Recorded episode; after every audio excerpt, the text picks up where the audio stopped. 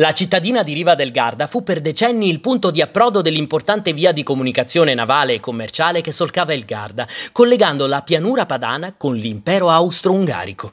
Solo negli anni 30 del secolo scorso fu terminata la costruzione delle strade statali gardesane su entrambe le sponde.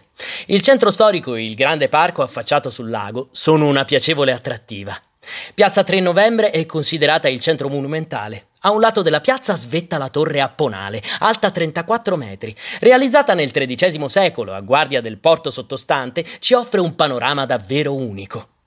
Un altro splendido colpo d'occhio possiamo goderlo salendo in una ventina di minuti al Bastione. Il tozzo torrione costruito dai veneziani all'inizio del Cinquecento e semidistrutto a cannonate due secoli dopo dal generale francese Vendôme.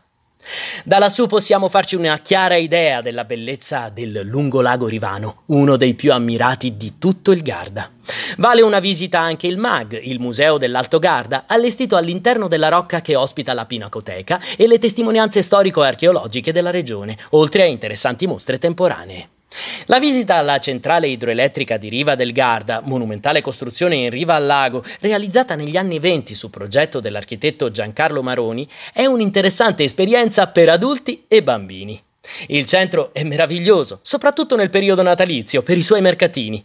In quel periodo possiamo assaggiare lo Strauben, dolce tipico altatesino, che qui viene preparato in una versione street food davvero ottima.